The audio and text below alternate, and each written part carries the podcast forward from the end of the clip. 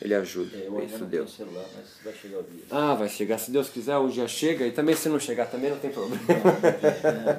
Você sobrevive sem ele. Você sobrevive. Na verdade, como, como telefone não é tão, tão necessário para mim. É. Mas com esses outros recursos dele de. Eu acabo usando, na verdade, pouco. Agenda. É, eu uso pouquíssimo o telefone em si, mas é. Aqueles sistemas de mensagens, acaba se utilizando é bom, mais, né? é utilizando verdade, mais, é né? verdade. Agenda também tem, então enfim, ele, É. ele me, me economiza papel, ele me economiza papel. Enfim, mas pra gente não tomar Imagina. muito tempo também, é, o, o início do que eu costumo conversar é mais ou menos traçar um- um- uma, uma trajetória histórica de como o yoga surge na sua vida, de onde vem suas influências, de onde você estudou. Sei que você junto com, com, com o Zé Antônio é, né, e uma outra trupe aí, começou em, né, na Índia com, com Falayananda, com a né, Kaivalya Dama, mas da, onde surge o Eu, yoga? eu- eu começo aqui na Faculdade de Educação Física em 1975. Eu me formei aqui na USP e naquela época nós tínhamos yoga como disciplina Educação física, né? optativa. Eu fiz educação física, me formei em 75. E no último ano nós tivemos yoga. E quem dava aula de yoga era a dona Inês, professora Inês, representava a escola de Carvalho Dama aqui. Ah, tá. Aí eu fiz aula com ela e gostei. Gostei da educação física, foi uma das coisas que eu quis continuar fazendo. Então continuei praticando yoga com a dona Inês na academia dela, que para minha sorte era mais ou menos perto da minha casa. E isso foi de 75 até 78. Eu falei, mas eu quero virar um instrutor. Ela falou, então vá para a Índia. Nisso eu já conhecia o Dr. Garotti, que era um professor indiano, diretor da escola de Carvalho Ah, já Dama. conhecia? Já conhecia, porque ele já tinha vindo na Faculdade de Educação Física da Por curso intermédio dela, né? por intermédio dela, os cursos que ela organizava e durante eh, o tempo que eu já, já tinha me formado, mas eu, eu fa- praticava com ela, ele vinha, dava cursos lá na academia dela, eu levava o professor Garotti, porque eu tinha carro, do não tinha, então já, já conheci o Dr. Garotti. E gostei dessa, dessa abordagem. Já tinha feito yoga em outros lugares, já tinha feito em outras academias, já tinha peregrinado para cá e para lá, mas gostei desse, de- desse enfoque científico dado por Swami Kuvalayananda, essa coisa da pesquisa, essa coisa um pouco mais acadêmica. Eu falei, ah, legal. Então não tinha dúvida que eu queria estudar lá. Queria conhecer muito a Índia, tinha curiosidade, era a época dos Beatles indo para a Índia, era um, havia esse movimento hippie, a Índia também estava em moda, tudo isso serviu de motivação e eu queria ir. Tentei ir para a Índia em 1978, não consegui o visto, e aí tentei o visto para 1979, fiz minha inscrição e fui, aí já fui casado. Em 79 já estava com a minha mulher, fomos juntos. O curso lá dura nove meses, então fomos em 79 e voltamos em 1980. Fiquei mais um mês passeando lá pela Índia para conhecer. E assim que eu voltei, em 1981, no ano seguinte, a USP me chamou para trabalhar. Dona Inês dava aula na Faculdade de Educação Física e aqui no CPUSP ela, ela, ela dava algumas aulas, assim, em alguns períodos, mas era uma coisa esporádica e eles me chamaram para trabalhar. Para trabalhar efetivamente, e naquele momento eu não quis. Eu falei, não, eu não estou fazendo yoga para trabalhar. Eu era professor de, Dando aula de yoga. de yoga aqui né, no não- CPUSP como eu estou fazendo hoje. Entendi. Na, naquela época eu era professor da rede estadual, professor concursado, tinha feito especialização em natação, dava aula de natação em escola e praticava yoga. Fui para a Índia porque queria isso para mim, não, não- não pensei em trabalhar. Primeira vez a USP me chamou em 81, não quis, indiquei uma outra pessoa, a Nelma, e eles a contrataram e ela engravidou em 1982, ela saiu porque estava grávida e foi cuidar da, da gestação. E eles me chamaram de novo. Quando eles me chamaram de novo, eu falei, acho que agora eu vou aceitar. Mas achei que era uma coisa esquisita eu trabalhar com isso, que no fundo era a minha prática, era uma coisa quase Pessoal. como se fosse um hobby, era pessoal. E fosse... Mas eu falei, não, pode ser legal. Nunca imaginei que fosse trabalhar só com yoga.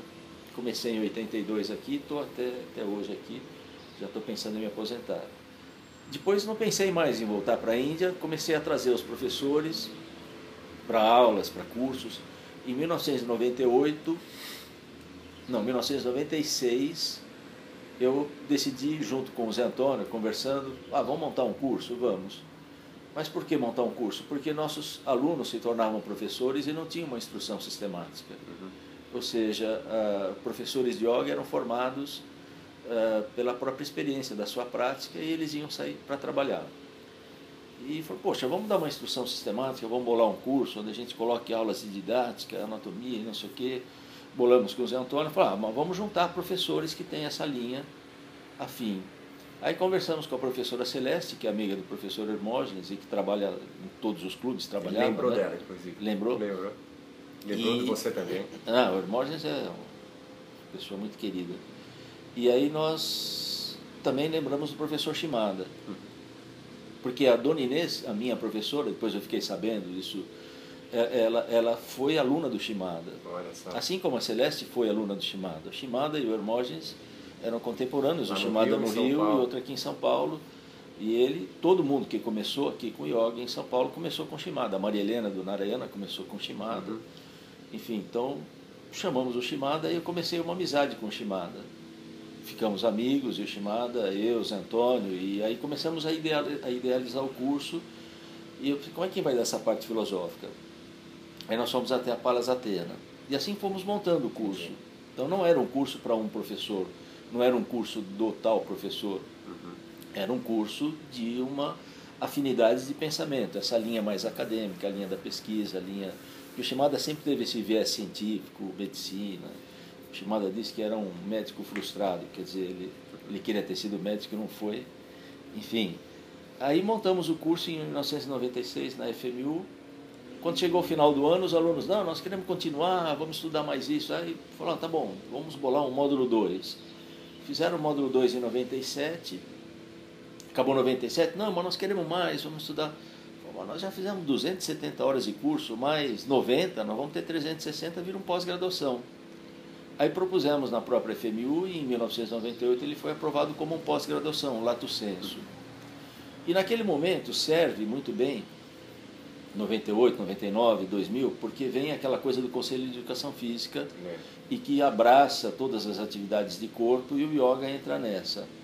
Sendo a favor ou não, não, não é essa a questão, tendo um pós-graduação, aquilo era um- uma coisa que justificava, tinha um certo status, você era um especialista, e as pessoas que contratavam professores naquela época queriam contratar especialistas professores de yoga tenha sido um psicólogo que fez especialização, ou um professor de educação física, um fisioterapeuta, mas se ele tinha especialização em yoga, o pessoal estava feliz. O que, quem é o pessoal? O SESC, quando ia fazer concurso, queria contratar especialista, enfim, havia um mercado para esses especialistas. Depois sai esta coisa da educa... do yoga, sai da educação física, yoga, danças, artes marciais saem da educação física, e a gente começa a perceber que também não, não precisa mais ser especialista, não precisa ter mais o pós-graduação, que esses cursos, como a gente chama hoje capacitação, seria o suficiente. Aí nessa trajetória saímos, começamos a sair da FMU em 2000 e o último curso foi ano passado, mas para sair nós precisamos de uns dois anos para ir sair, sair aos pouquinhos, as pessoas que estão se formando ainda. Aí resolvi passar para o meu espaço, montamos um instituto, Instituto de Ensino e Pesquisa e Yoga, com a ajuda de todos os professores, o Danilo, o Gerso. Então vamos continuar com o curso. Mas nosso espaço ficou pequeno. O meu espaço lá cabe 50 alunos apertado e então, tá bom, então vamos arrumar outro espaço. E foi daí que eu decidi fazer essa parceria aqui com o CPUSP. Hoje a gente faz o curso em parceria com o CPUSP. É uma parceria, a gente cuida dessa parte de organização, de, de conteúdos e inscrição, toda essa parte financeira. E o CPUSP entra com o local. Os professores do CPUSP são eu e o Danilo, somos os dois. E aí dividimos as, o que que é o lucro, a parte financeira, enfim. Então viramos parceiros nesse curso. Você é a chancela da USP agora, ao invés de antes como saía da FMU, não? Não, não é uma chancela USP, é uma chancela em parceria com a USP. Ok. Então é do, do, do IEP, o meu instituto, e aí tem a parceria, Parceria. da USP, tem o apoio da Palas Atena, Ok, que tem muitos professores da Palas Atena, mas não é um certificado USP. Até porque isso aqui não é uma unidade de ensino, o CPUSP é, um, é uma uni- unidade de serviço, como é o HU, por exemplo, ela não forma, eu não posso fazer especialização aqui. Para fazer especialização tenho que fazer na educação física. Para fazer na educação física e fica esquisito, eu sou professor daqui, vou fazer lá. Por que você acha que no Brasil não se, não se, é, é, não se fomentou mais é, é, cursos de yoga com, atrelados à universidade? Você sabe que começaram a aparecer. Depois que eu montei aqui, apareceu um no Rio de Janeiro, até com o professor Hermógenes. Apareceu em Fortaleza, apareceu em Curitiba. E quando apareciam esses cursos, eles nos chamavam para ir. Então eu ficava sabendo que tinha. Então de Fortaleza nós demos aula, de Curitiba nós demos aula. O de Curitiba foi na Universidade Espírita, assim como tem a Universidade Católica. Aqui Uhum. tem a Universidade Espírita, tem uma universidade grande em Curitiba. Em Fortaleza era Também a tinha Unifor. esse viés científico, como sempre teve o seu curso. Esse viés científico, um viés acadêmico, né? Uhum. O que é o viés acadêmico? Vamos buscar os textos clássicos, o que diz Patanjali, o que diz o Rata Pradipika, vamos diretamente nos textos e tentar tirar a prática de acordo com o que dizem e propõem os textos, sem eh, mesclar, mesclar muito com as tendências eh, que o yoga sofre quando ele chega no Ocidente. Então ele tem modernizações e tal. Então tentar como propunha Swami Kumbhalayananda, seguir a forma mais tradicional possível da prática do Hatha Yoga. A isso eu estou chamando uma coisa meio Você acha que o yoga pagou um preço por essa junção com a biomedicina e com a ciência? Na questão da espiritualidade, Não, acho que não. Acho que só contribuiu. Eu, eu acho que houve, o, o que há por parte das pessoas que praticam, às vezes uma não não comprometimento, uma não necessidade dessa dessa titulação acadêmica. Quando você tem um curso na Universidade Espírita de quatro anos, por exemplo, é um curso de formação. caramba, quatro anos. Esse é um curso de eles têm especialização, acho que tinha, não, não deve, não deve ter ainda. De especialização, um curso de dois anos com aulas aos finais de semana. Mas eles têm um curso de formação, que é o ideal. Nós vamos formar um professor de yoga, ele vai ter aula todos os dias, uma carga horária de. É um tecnólogo, duas mil e tantas horas. O curso não tem aluno. Por que, que o cara vai fazer um curso? Ele vai se comprometer com um investimento financeiro desse tamanho, investimento de tempo, porque ele tem que ficar E disso que eu estou falando assim, não há mais uma tendência que eu percebo da tecnicidade da, do, do yoga. É, e, e eu volto à questão, será que o, o- yoga é, é, aumentou, e e que é em voga isso no senso comum, a sua fisicalidade, essa obsessão por asanas, devido à sua junção com a ciência ou não? Não, acho que não, acho que não. Acho que não. Eu acho que isto é um ocidentalismo. As pessoas quando pensam em atividade de corpo no ocidente, pensam assim, Uhum. pela estética, pela habilidade. Então quando o yoga vem de lá para cá, ele é compreendido como uma técnica que trabalha-se com o corpo. E como é que se trabalha com o corpo aqui? Por que, que as pessoas vão às academias aqui? Aí o yoga entra nas academias. Isso não tem a ver com, com, com a ciência. Pelo contrário, eu até acho que a questão acadêmica, a questão da ciência, preserva um pouco mais o yoga tradicional. Quando o yoga entra nas academias e entra no mercado, ele entra no mercado e comercialmente ele se torna mais interessante quando ele se torna um promotor de habilidades. Mas o yoga não entra na academia justamente porque a, a ciência o promoveu a, a algo... Não, acho que foi mais marketing Não. do que ciência. Ah, é? Eu acho que é mais marketing. Eu acho.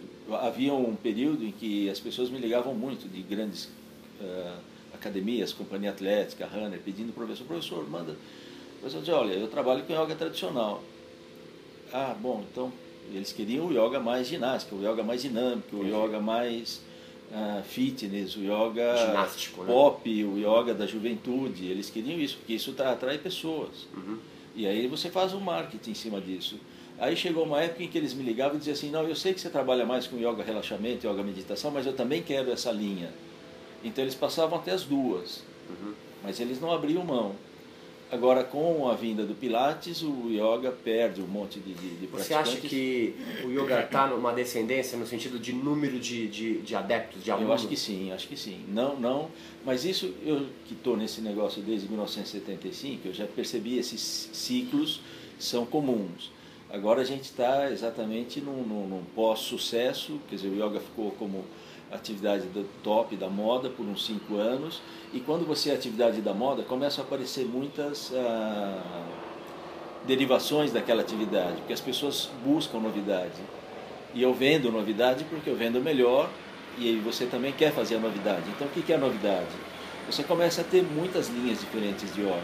Algumas se descaracterizam totalmente. Eu recebi um recorte, aliás até uma pessoa me entrevistou sobre isso, dog yoga. Yoga com cachorrinho. Já vi pet yoga também. Pet yoga, eh, baby yoga, essas coisas é que, na minha forma de entender, acabam com, com, com o yoga, descaracteriza muito. O que, que é o yoga? O que, que é, que é, que é a característica do yoga? É, é um estado da mente, é um estado meditativo. Yoga é meditação. Yoga é autoconhecimento, é autoobservação. Eu lembro que um dia, na, na, na minha formação, acho que foi logo no, no segunda semana, terceira semana, sempre muito curioso. Eu perguntei, mas vem cá, professor Marcos, é, o yoga é meditar? Ele falou, pronto, acabou, você não precisa mais. É, eu lembro que você, yoga é meditação. você falou isso Você fez em que ano, Roberto?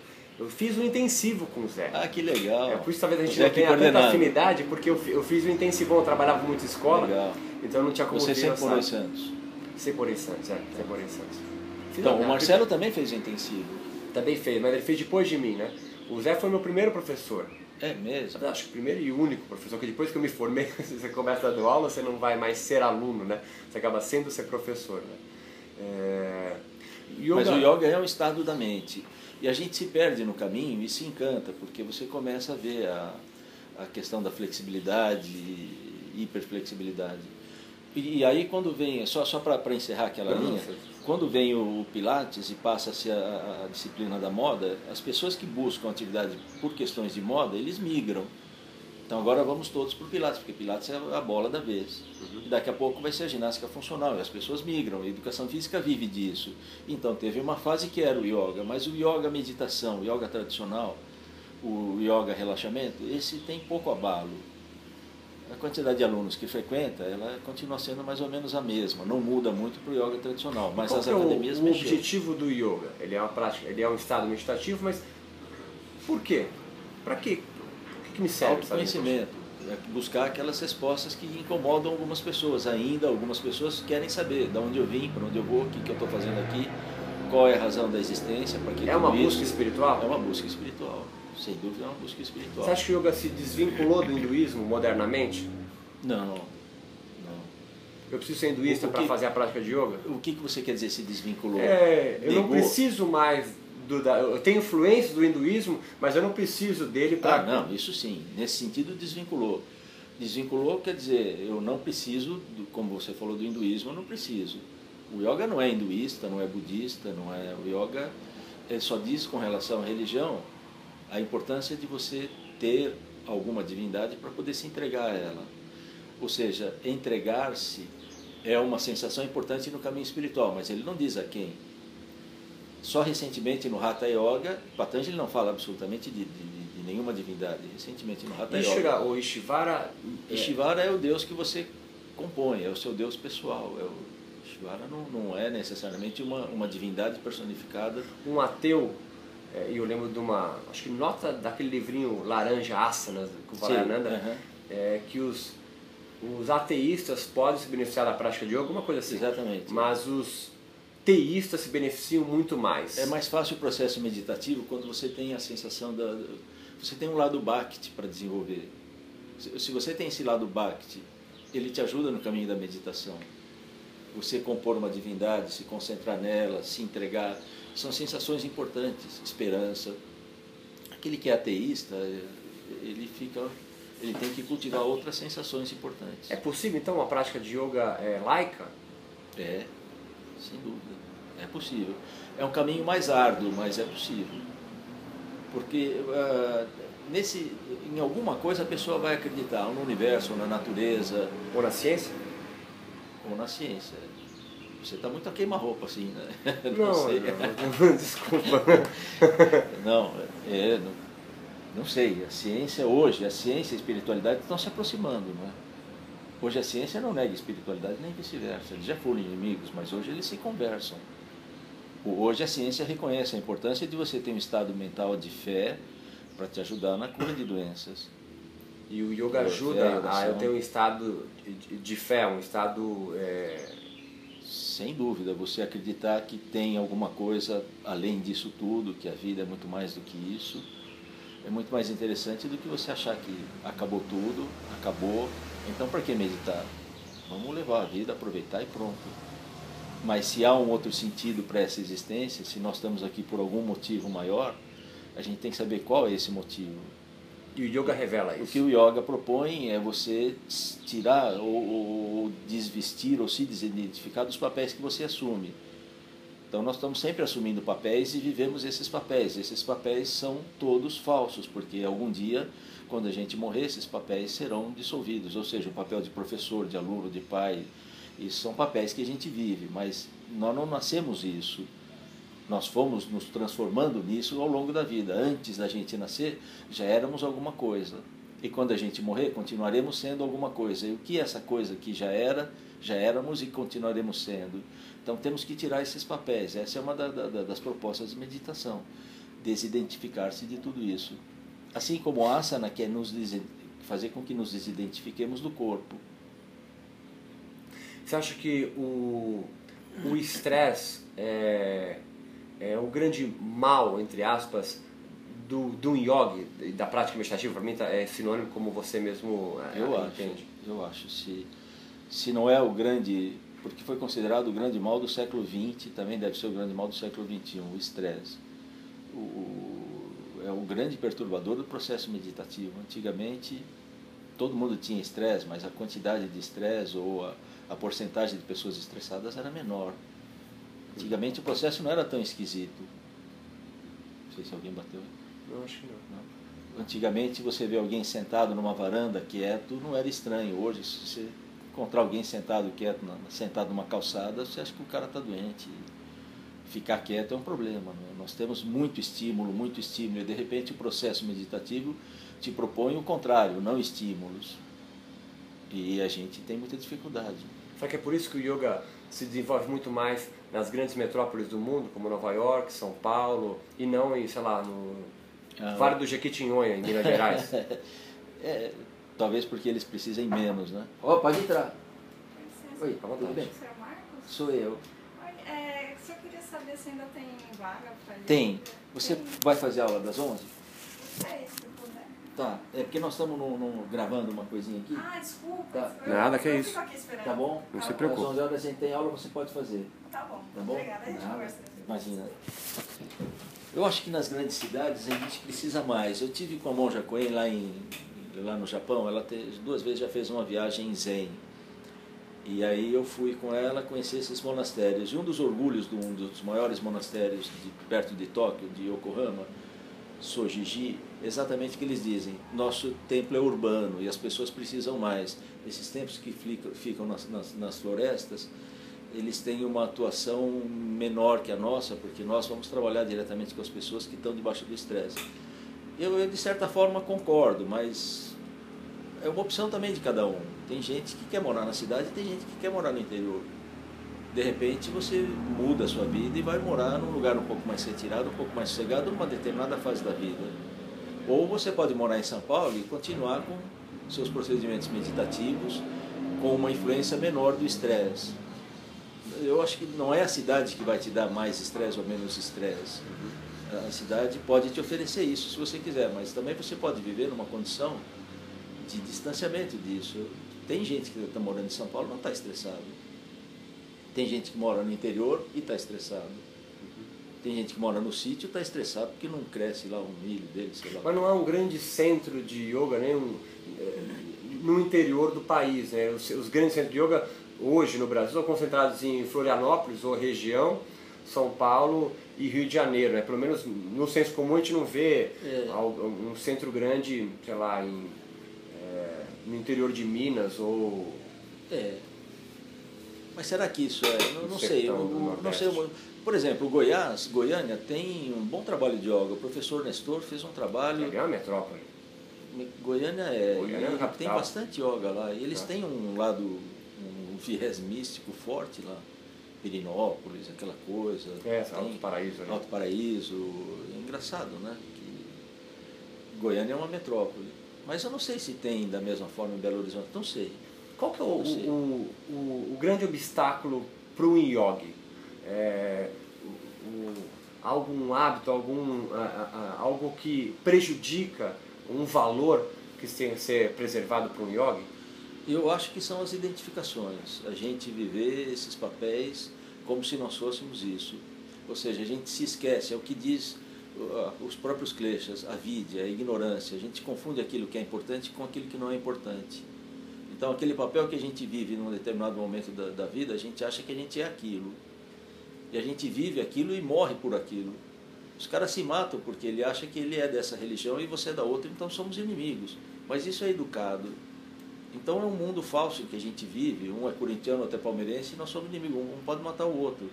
E a gente vive esses papéis, mas tudo isso é virtual, tudo isso Os é criado. ainda tem valor no yoga moderno? Total, Não, o yoga perde o sentido se você tirar os kleshas. A vida, as mitas, esse sentido de que eu existo. A, a ideia do yoga justamente é, é, é, a ideia da união é isso, é você tirar esses papéis e ver o que, que você é em essência. Afinal, em essência, nós somos todos iguais. O grande mal da humanidade, o grande prejuízo do yoga é achar que nós somos diferentes. Mas esse não é o pior, não é achar que somos diferentes, é achar que somos melhores. Eu não só acho que eu sou diferente de você, mas eu acho que o time de futebol que eu escolhi é melhor que o seu. E a religião minha é a correta e a sua é errada. E eu pratico yoga, você pratica tai chi, ou sei lá o que, a sua prática está errada, a minha é a correta. Esse é o problema da gente, achar que somos diferentes e somos melhores. Você acha que isso no Brasil é muito forte ainda? Eu acho que isso tudo está vinculado ao mercado. E, e, se antigamente o yoga não tinha esses problemas, vedantinos, budistas e, e yogis e outros sistemas de filosofia viviam muito bem, hoje também se disputa dizendo não, essa é melhor do que a outra. Por quê? Porque é mercado, é poder, é dinheiro, eu preciso de mais adeptos, eu tenho que falar bem do yoga, e para falar bem do yoga eu tenho que dizer assim, a minha linha é melhor, você quer entrevistar outro lá, mas aquele é picareta, o meu é melhor. E o, a gente começa a disputar um mercado de menos de 1% de pessoas interessadas. Então eu começo a, a, a, a denigrir a imagem do outro. No, no fundo, nós temos que nos preocupar por que, que 99% de pessoas não fazem yoga. Eu não sei, o yoga com qualquer outra coisa. Assim como igreja e tudo isso, as pessoas querem seus adeptos, querem buscar suas pessoas. Esse é um, é um problema. E quanto mais ganância a gente tem, mais uh, adeptos a gente tem, mais falso fica o ensinamento. Né? Os kleshas geram estresse? Não, eles são para combater o estresse. Mas eu viver de forma pegada, ah, bom, aí gera estresse, totalmente. Raga de vez, isso é um gerador de estresse. E o estresse é, é hoje é sinônimo de vrit, dessa aflição mental, ou não? Não sei, Roberto. Se o estresse. Porque o yoga é né, a definição clássica, né? Diminuição, atenuação das flutuações da mente. É. Será que ela que vira? Será que não é o apego que gera o estresse? Porque você pode ter a mente agitada, não quer dizer necessariamente que você é estressado. O estresse é medo. O eu posso é ter frit e não ter não é, ter estresse? Isso é uma coisa que eu nunca pensei. Você falou agora. A queima-roupa diria que não, são coisas diferentes, mas uhum. não sei, não, não, não, tem que pensar tem que discutir esse assunto, eu não sei. Mas eu acho que o, o apego é muito mais causador de estresse. Existem historinhas indianas que mostram. Uh, às vezes o cidadão não tem nada, mas ele não tem nada não é por opção. Ele nasceu pobre mesmo, não teve nada, ele não é um desapegado. Uhum. Ele virou monge porque não tinha comida na casa dele e lá no Tibete era comum. Ah, manda esse menino para o monastério e tem uns que são monges por opção. Então, às vezes o cara é desapegado, mas ele não é um, ele é um falso desapegado. Uhum. Aquela historinha que o mendigo está andando, o mendigo, não, é um grande sábio na verdade, mas ele não tem posse nenhuma e ele passa num determinado vilarejo e o Marajá diz, não, fique na minha casa, eu sempre hospedo os sadus e não sei o quê. Na manhã seguinte eles vão tomar banho no lago real, não sei o quê, estão tomando banho no lago, e eles olham para o lado do palácio e aí o Marajá diz, nossa, acho que está pegando fogo no palácio. E o Sadu sai correndo. Ah, eu esqueci minha canequinha lá, uhum. aquela cuia dele. É, Como? É a única coisa que ele tinha, mas ele era o pegado. O palácio pega fogo está com... Eu, o palácio pega fogo, não sai correndo, ele pegou, saiu correndo porque a cuia dele está pegando fogo. Então é, é, a questão da posse não é, não é, ter ou não ter, mas é esse sentimento de, de, de posse, isso, isso é o fator de estresse. Você acha que essa obsessão pelos asanas, que eu acho que passou, ou talvez ainda passe, não sei, de uns 5, 10 anos para cá, diminuiu? É, a obsessão, acho que agora está é, filtrando um pouco, mas essa obsessão ela atrapalhou um pouco o processo de yoga, ela desviou um pouco, é, porque hoje é muito comum você ter. Desviou eventos, do que para o quê? Hoje você tem vários cursos onde você tem yoga e meditação. Mas é um erro muito grande você ter yoga e meditação, porque yoga é meditação. Então começou a caracterizar yoga como uma parte puramente física, uhum. começou a se atrelar muito yoga aos asanas, yoga não é só asanas. O mundo ocidental ficou encantado com essa coisa dos asanas, e aí criou-se uma outra coisa de interesse que está indo muito bem, cada vez melhor, e que está independentemente da moda, que é meditação. Hoje o mundo pesquisa meditação, o número de pesquisas de meditação é muito grande, investe-se muito dinheiro e está se reconhecendo meditação, como, reconhecendo a meditação como uma técnica extremamente eficiente. O yoga deu uma brecada, porque o yoga ficou nessa coisa do físico. E como puramente físico, ela perde para a educação física. Uhum. Porque hoje a educação física está indo muito bem, a educação física está curando as pessoas, está curando diabetes, está curando pressão alta. a educação física está muito bem dada, os profissionais estão muito bem formados. E o yoga entra, ele entra com essa parte física, ele começa a desenvolver habilidades físicas dadas por profissionais não competentes. Então começa um subir nas costas do outro para ver se ele vai mais, e alguns abusos, e, e culmina nisso que desse livro que saiu agora. Eu até queria escrever um dia um artigo, deu no que deu, esse livro que esse livro, o lado B do yoga. Ah, tá. Que, que saiu na Folha Equilíbrio, do, uhum, dos malefícios uhum. adquiridos pela prática, só, só podia dar nisso. Né? Uhum, uhum, Isso eu chamo de uma americanização, uma, uma, não é nem uma ocidentalização, porque a cultura europeia nem ficou tão interessada como ficou a própria cultura americana nesse lado físico, uhum, lado uhum. asana do yoga, a ponto de ter competição de asanas. E, e essa é uma forma de marketing, é uma forma de vender. E nós fomos muito influenciados por essa linha também. Então esse lado físico eu acho que atrapalhou, porque você esqueceu o lado meditativo e você tem as duas coisas acontecendo. Yoga é uma coisa, meditação é outra. E não era para ter desatrelado, porque meditação não está indo mal. Meditação... Até os trabalhos científicos são separados. É um trabalho que estuda, é. investiga asana, e um, outro que investiga pranayama, outro que investiga a meditação. A, a Sara Lazar, uhum. em contato com Elisa, nós até conhecemos, ela fez um trabalho de pesquisa com praticantes de yoga tentando chegar a uma mesma conclusão da espessura do córtex cerebral de, de meditantes. Uhum. E percebeu que praticantes de yoga também, ah, também mantinham uma, uma, uma espessura do, do, córtex semelhante aos de, de meditação. Então é uma, uma tentativa até de juntar yoga e meditação, não, não fazer as coisas como você falou, porque isso ficou, foi uma cisão forte, se caracterizou. O relaxamento é uma característica é, da prática de yoga?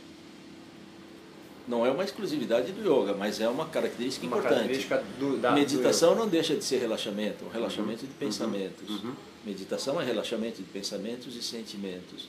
Não deixa de ser relaxamento. Uh, Nidra é uma linha nova, o Zé Antônio trabalha muito bem com Nidra, aliás, vale a pena Uhum. Ah, com certeza, está na minha agendinha. É difícil então, achar ele também. É, não, mas ele está mais em São Paulo agora. É? Então, aliás, ele só está em São Paulo, você vai achá-lo. Você tem o telefone dele? Não. Não, eu passo para você. Tá. Enfim, o Nidra é uma linha específica onde você desenvolve até um certo ponto procedimentos meditativos em relaxamento. É como se a meditação fosse uma continuação do relaxamento, mas você vai a níveis bastante profundos com o relaxamento. A proposta inicial do yoga não é tanto. A proposta inicial do yoga é a shavasana. O relaxamento é simplesmente um asana. A shavasana é um asana. Mas daí, posteriormente, se, se, se, se desenvolve um, um, lado. O asana mais importante para você qual é? Meditação. Qualquer um deles. Um asana meditativo. Seja qual for, Padmasana, Siddhasana. O Hatha Yoga diz que é o Siddhasana. Esse é o.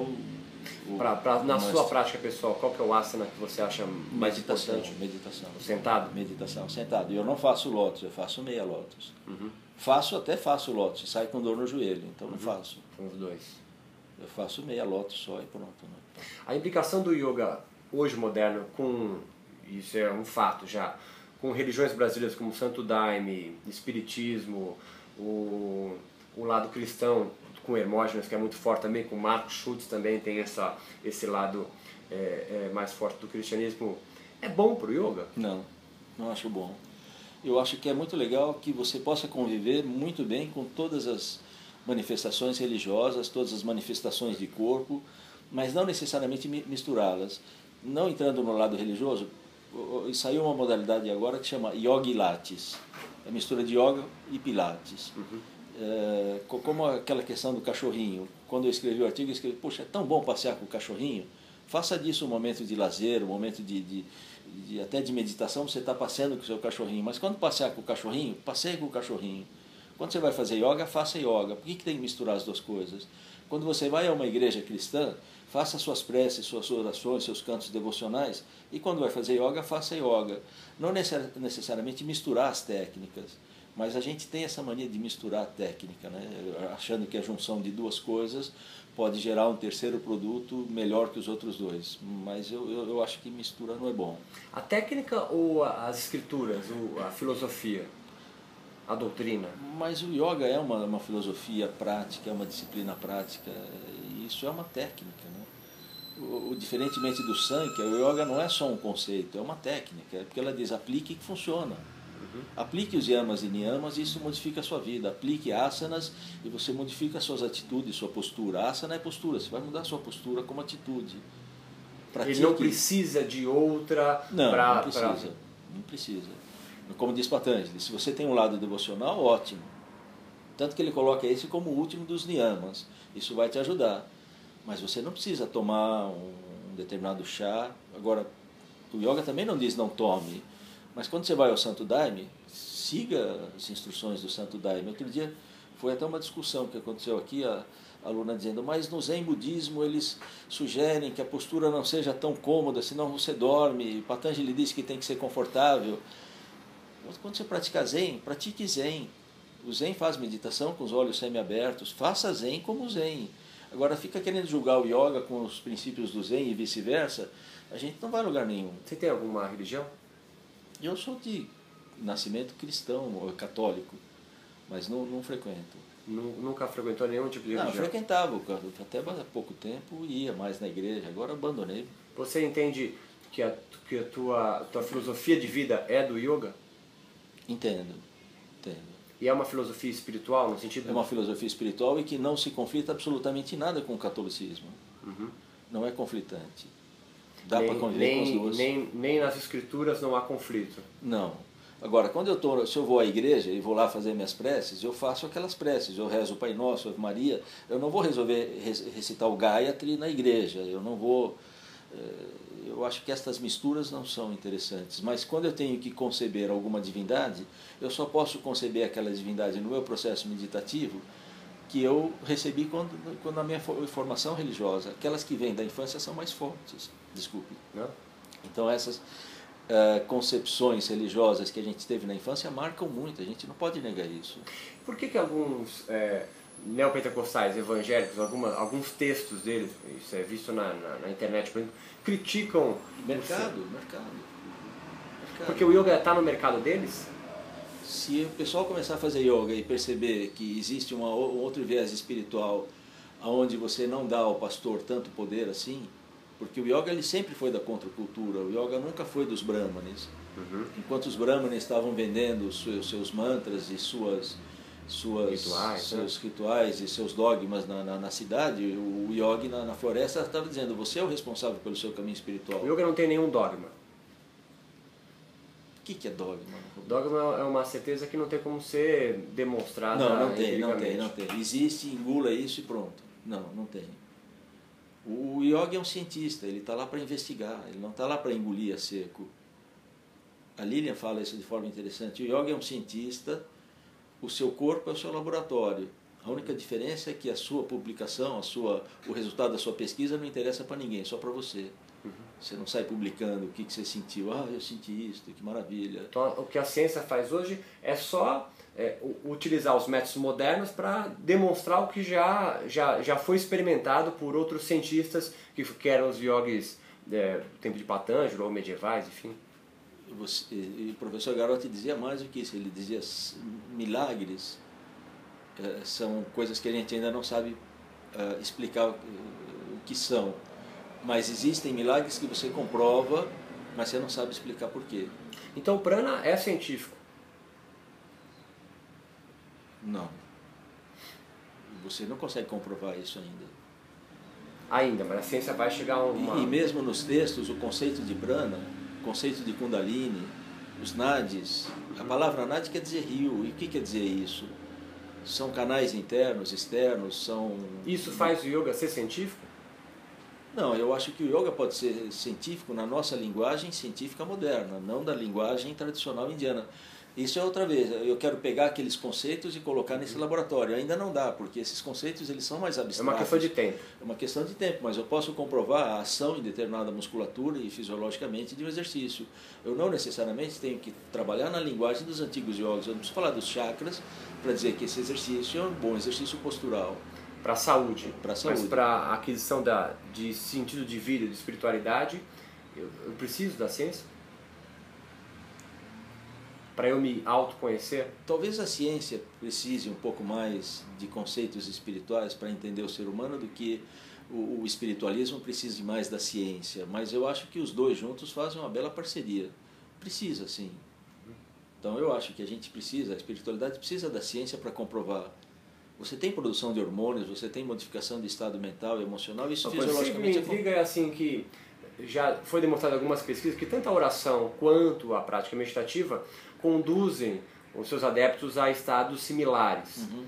É, por que só a meditação e o yoga é, é, transitam as bancadas de laboratório e não a oração, oração sufi, sei lá, ou cristã? É, sei lá, investimento, né? Quem que pode investir nisso? Mas eu, não, é, foi oportunidade, porque quais são as correntes que mais pesquisam yoga hoje é meditação, meditação transcendental, o mindfulness, que são, eles têm patrocínio, eles têm pessoas que estão bancando essas pesquisas. Uma pesquisa é muito cara, uma pesquisa nos Estados Unidos é muito cara. Então está muito relacionado com aquele que pode patrocinar. Você conseguiu uma, um investimento disso. O pessoal começou a pesquisar meditação tibetana por conta de, de, dessas universidades americanas que queriam meditantes com 10 mil horas de, de meditação. Onde é que você vai achar um monge que tem 10 mil horas de prática de meditação? Lá no Tibete.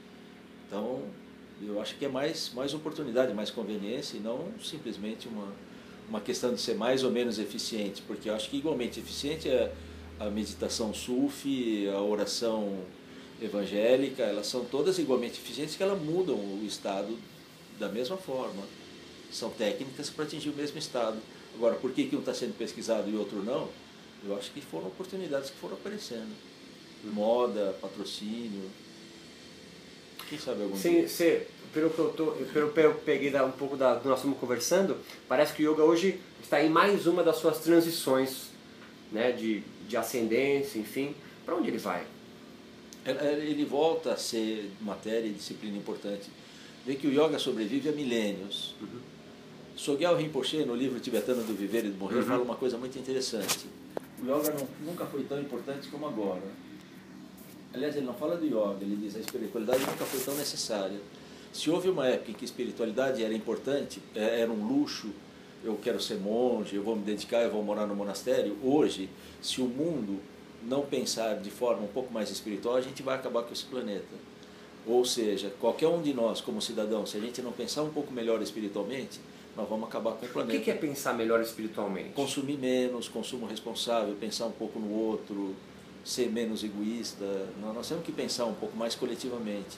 Temos que pensar um pouco mais coletivamente com relação à natureza. Acho que Isso... yoga hoje, modernamente, especificamente no cenário brasileiro, tem tido esse propósito? Não.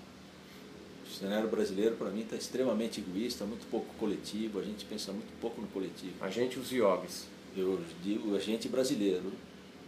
Se você vê uma comunidade como a japonesa, ele pensa no outro o tempo todo. E a comunidade iógica do Brasil? Não, eu também acho que melhorou muito. É. Na época em que eu era professor, era assim, se você for ao congresso desse, você não vai ao congresso do outro. Se é amigo desse, você não é amigo daquele. Isso não mais acontece? Hoje eu vou no curso do Marco Schutz, eu convido o Marco Schutz para dar curso aqui para mim, a Márcia De Luca veio no meu congresso, o Pedro Kupfer me chamou para ir lá. Nós transitamos e trabalhamos com linhas diferentes.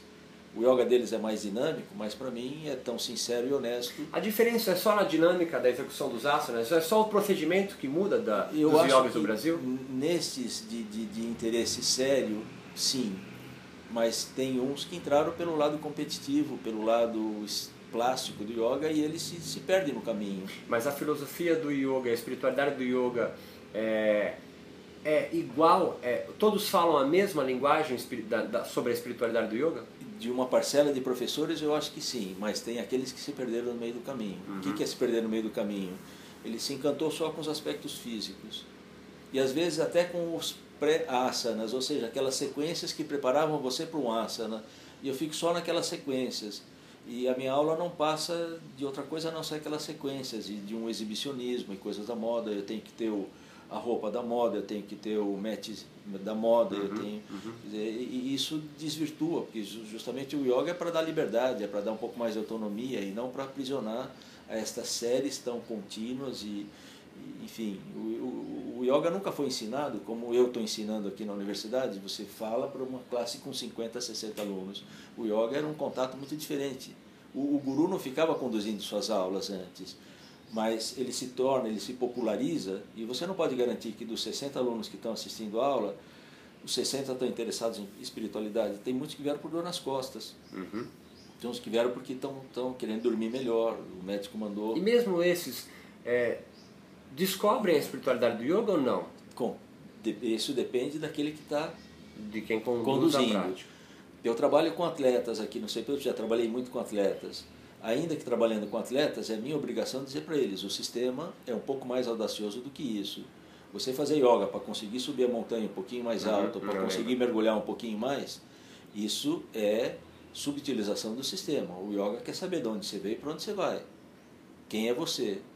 conseguir correr 100 metros um pouco mais rápido ou jogar uma determinada modalidade um pouco melhor, se utilizando técnicas de concentração do yoga, é subutilização.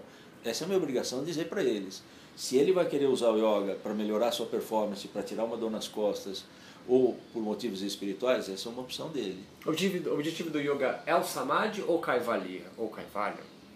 É, eu não sei qual a diferença entre um e outro. É isso que eu te perguntava. Qual a diferença entre samadhi, kaivalya ou kaivalya? Não sei. Eu acho que é a mesma coisa. Samadhi é o estado de integração e essa felicidade suprema que a gente vai atingir no estado de Kaivalya é, é o estado de Samadhi. Eu não saberia te dizer qual é a diferença, até porque não tenho é, essa experiência. Você nunca teve nenhuma experiência mística, mística transcendente, não, um Samadhi na sua vida? Nada excepcional, só as experiências comuns.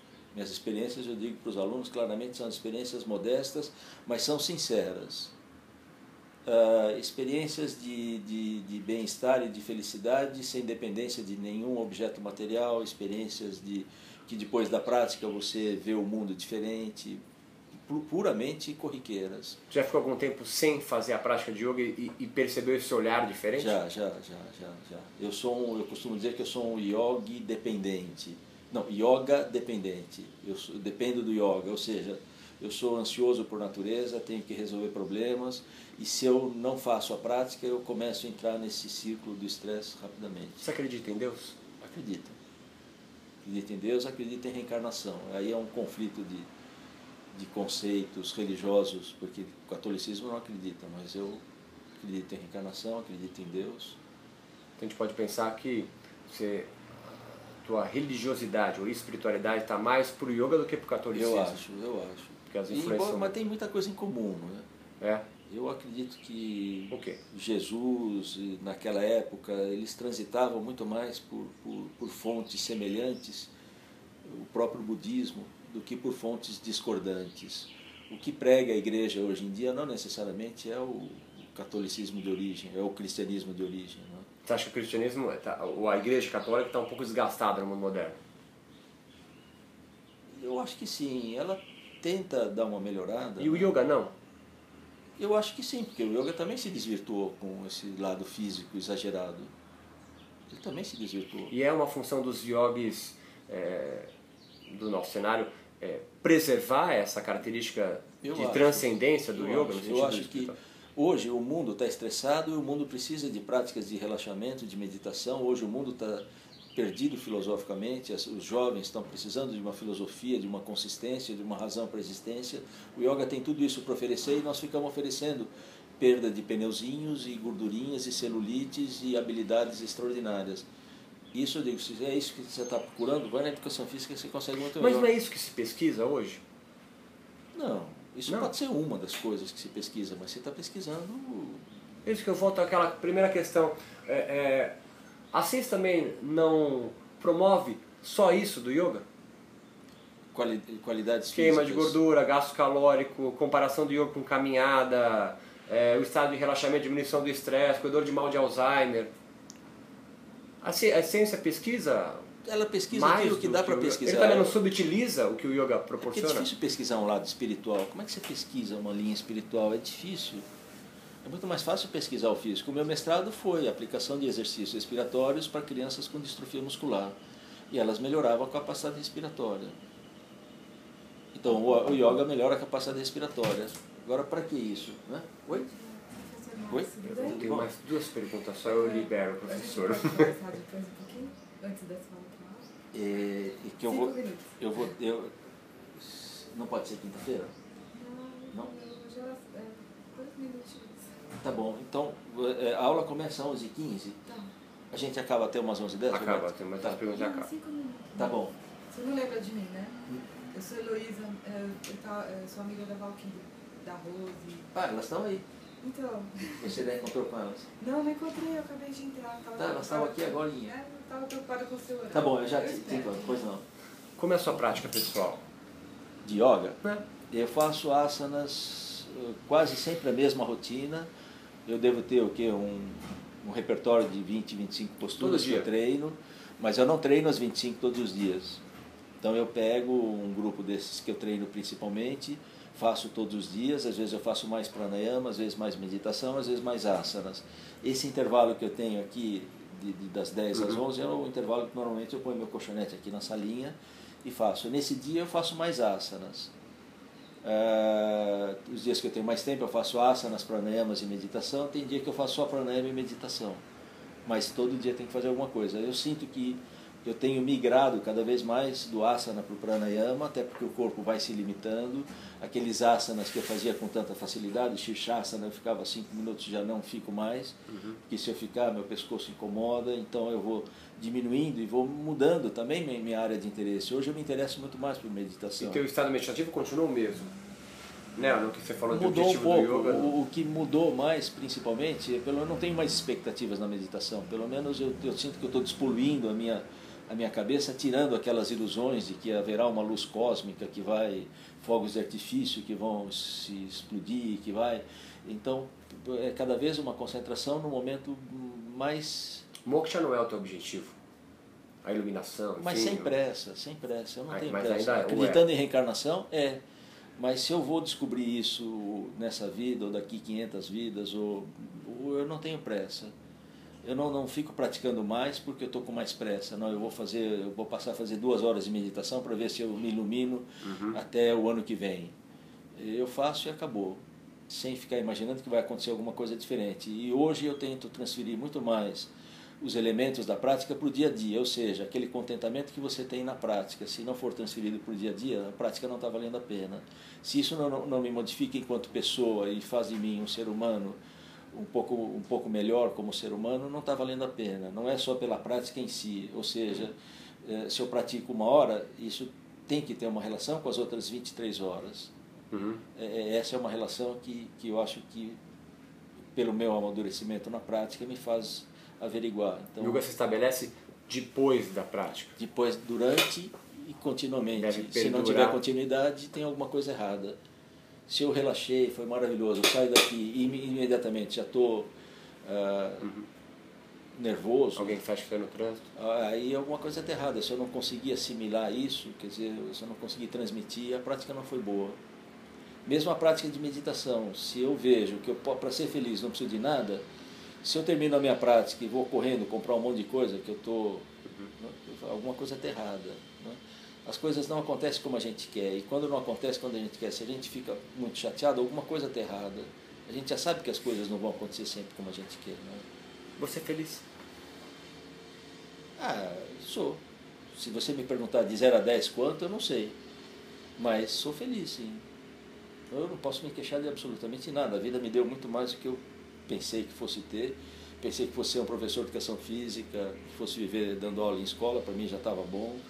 Morar talvez na periferia, hoje não, moro, tenho casa própria, eh, tenho poucos problemas. Você entende yoga como uma, um- um- uma chave dessa sua felicidade? Eu entendo yoga como aquilo que me faz reconhecer aquilo que eu tenho. Se hoje eu estou satisfeito com o que eu tenho, muito depende do yoga. Mas eu poderia querer ter muitas coisas que eu não tenho ainda. Tem muito professor de yoga que ficou bem sucedido, rico, ou alguns que foram morar na praia, mas eu não moro na praia, o outro, mas eu acho que o yoga me mostra isso. O, a metade do copo está cheia. O que está faltando não importa, tá bom assim. Então acho que eu sou feliz. Se eu reclamar é. Desculpa Obrigado, a correria. Nada, esse que é aí. Eu queria só tirar uma fotinho, pode tirar uma fotinho? Pode? Ih, rapaz, eu sou ruim.